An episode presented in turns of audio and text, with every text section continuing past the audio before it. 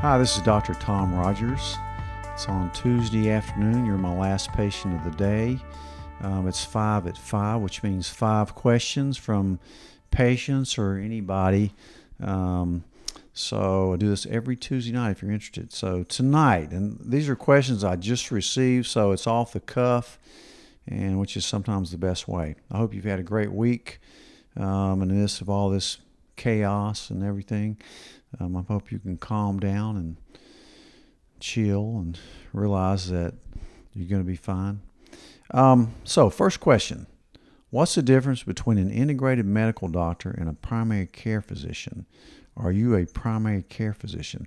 That may have come from my podcast that I've got coming up next week on how to find a good primary care physician. You might want to tune in on that one. But, well, number one, yeah, I am a primary care physician. I'm a board-certified family doc. I'm also board-certified in sports medicine and integrative and functional medicine. So that comes to the real question. What's the difference between an integrated medical doctor and a primary care physician?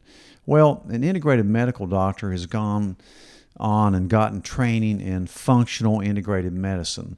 And that's more of an area of medicine that tries to find out why you have a certain condition. You know, as primary care docs, we're well trained anyway, but we focus more on, you know, what the diagnosis is, pinning the diagnosis down and finding the right medication for you. You know, after 20 years of practice, I realized this wasn't going to be enough for me. I happened upon a medical conference in integrative medicine in Las Vegas one year, mainly because I wanted to go out there. And so I walked, and the only conference at that time was a conference on integrative medicine. So I went into the conference and a light bulb went off, and I thought, you know, this is the way I want to practice medicine. I'm not satisfied with not being able to tell you why you have something. So the difference is in integrative or functional medicine, we look at in more detail into things like why do you have this disease in the first place? What can we do to get you out of this disease without having to treat you with more and more medications? And of course I use medications, but it's almost like a mix between the traditional allopathic medicine and more of an alternative holistic approach. So hopefully it's the best of both worlds. You know, you learn a lot about nutrition, you learn a lot about hormone therapy and evaluation, autoimmune diseases, gut health, because a lot of times, you know, a disease that you've been labeled with is really just a manifestation of your lifestyle, like what you're eating or obesity or stress, or, you know, you've messed your gut microbiome up. So it's these things that I really love to delve into, and it usually requires a little more, you know, advanced testing and more time spent with you and trying to find out the root causes. So those are the things that I enjoy most. So there is a difference. Many primary care doctors, many ER docs, surgeons from every specialty, they turned into integrated medical docs because they want to look deeper into it. And it's certainly been, after 35 years of practice, it's certainly right up my alley now, and I love what I do. All right, next question. I'm a female on pellet therapy. It's been 4 months since my last insertion, and I still feel great.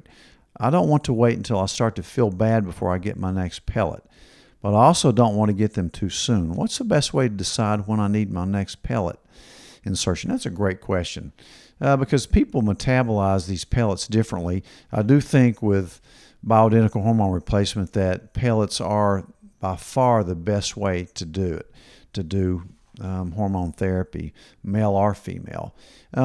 So usually what I like to do is after you've had your pellets for a couple months, I check labs and see where I have you.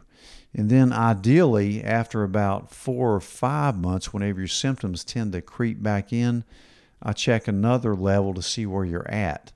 And then we kind of can formulate a plan.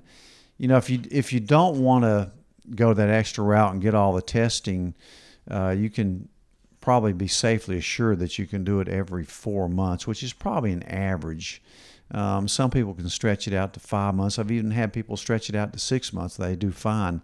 And I really, a lab test is a lab test. I go more by clinical symptoms. So after you've done it for a while, you can kind of figure out the length of time it's going to last you, whether it's 4 or 5 months.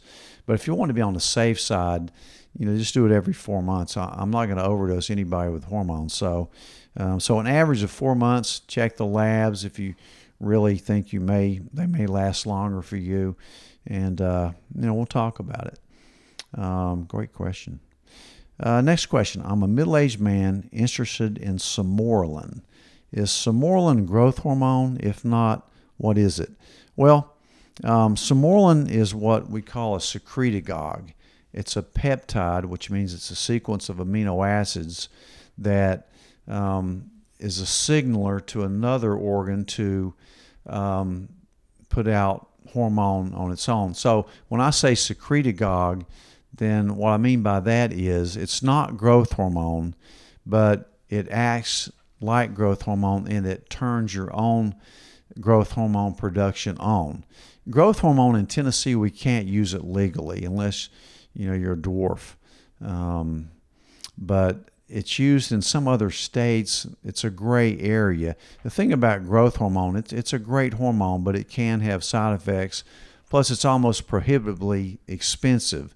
If you get real growth hormone, it would cost you at least $1,200 a month. Sermorelin, which actually comes in both shot and sublingual troche form, is real affordable, and it's non-controversial at all. There's no controversy at all. All it does is kind of turn on your own body's production of more growth hormone. Growth hormone is a repair hormone. When you're talking about testosterone, for example, that's an anabolic steroid. It produces growth of a muscle, etc.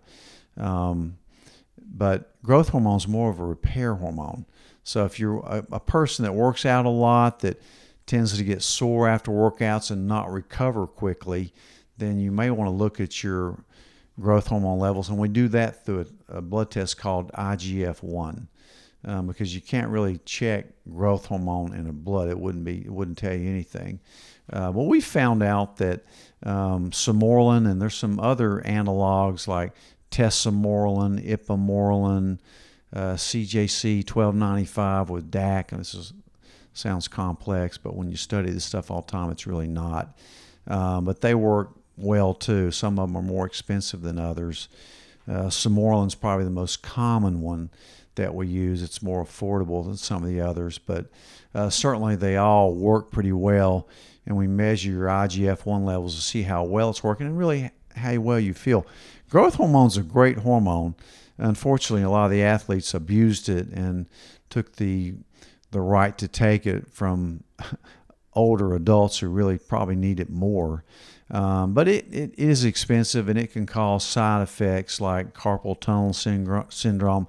It can pop your sugar levels up a little bit temporarily.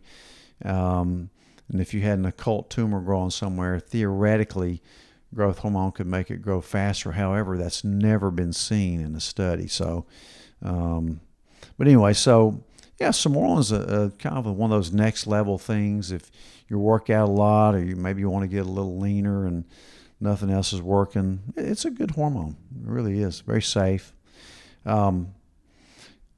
Next question. There's a lot of talk relating metabolic syndrome and difficulties with COVID-19. How do you treat metabolic syndrome? Yeah, you know, people with metabolic syndrome definitely do worse with COVID. Metabolic syndrome is defined as somebody with high cholesterol, high blood pressure, diabetes, high triglycerides, and belly fat. And it's true that those people, especially the obese people, the ones that are really having problems with COVID-19, look on any newscast and look at the people that are dying from this. And I guarantee you about 90% of them are morbidly obese. And most of them have hypertension and at least prediabetes. So those are things you want to get rid of anyway because it causes heart disease and cancer. We know that, and susceptibility to viruses or anything. So those are things you want to work on. And the COVID-19 pandemic scare should scare us into getting more leaner and more healthy. I think that's why our country is having much more problem with it than any other country in the world, because they're so obese, out of shape, hypertensive, diabetic. I mean, if you look at all the stats in the other countries that are having problems with this, I mean, a lot of them are stacked up on top of one another, but yet there's very little obesity and very little deaths with COVID. Another major risk factor, as I keep hammering people this, is low vitamin D. You know, get vitamin D on board, get C, and get zinc. People that have a normal or high level of vitamin D usually do much better than people with low vitamin D. That's why I think it's striking Latino and Black populations harder, because typically they have a lot lower vitamin D levels. But anyway, so yeah, do anything you can to get rid of metabolic syndrome. Last question.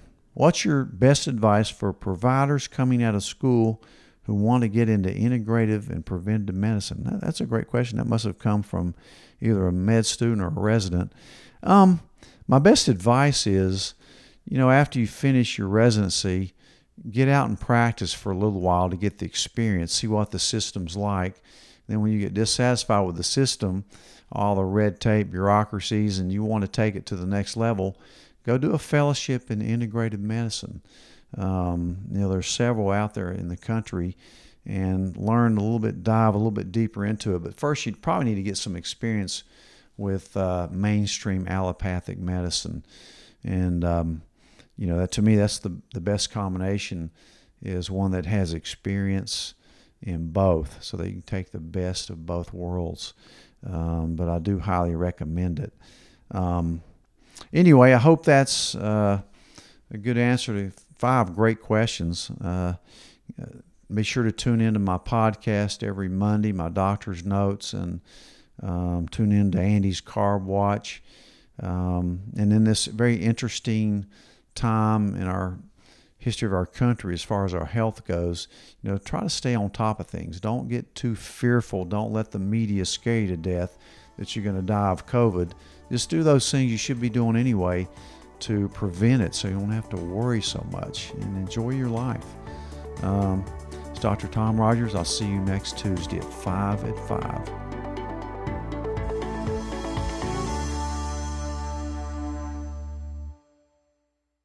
Thanks, guys, for listening to this episode of the podcast. Please share the podcast with your friends. And if you haven't subscribed yet, please subscribe. We will see you guys next time.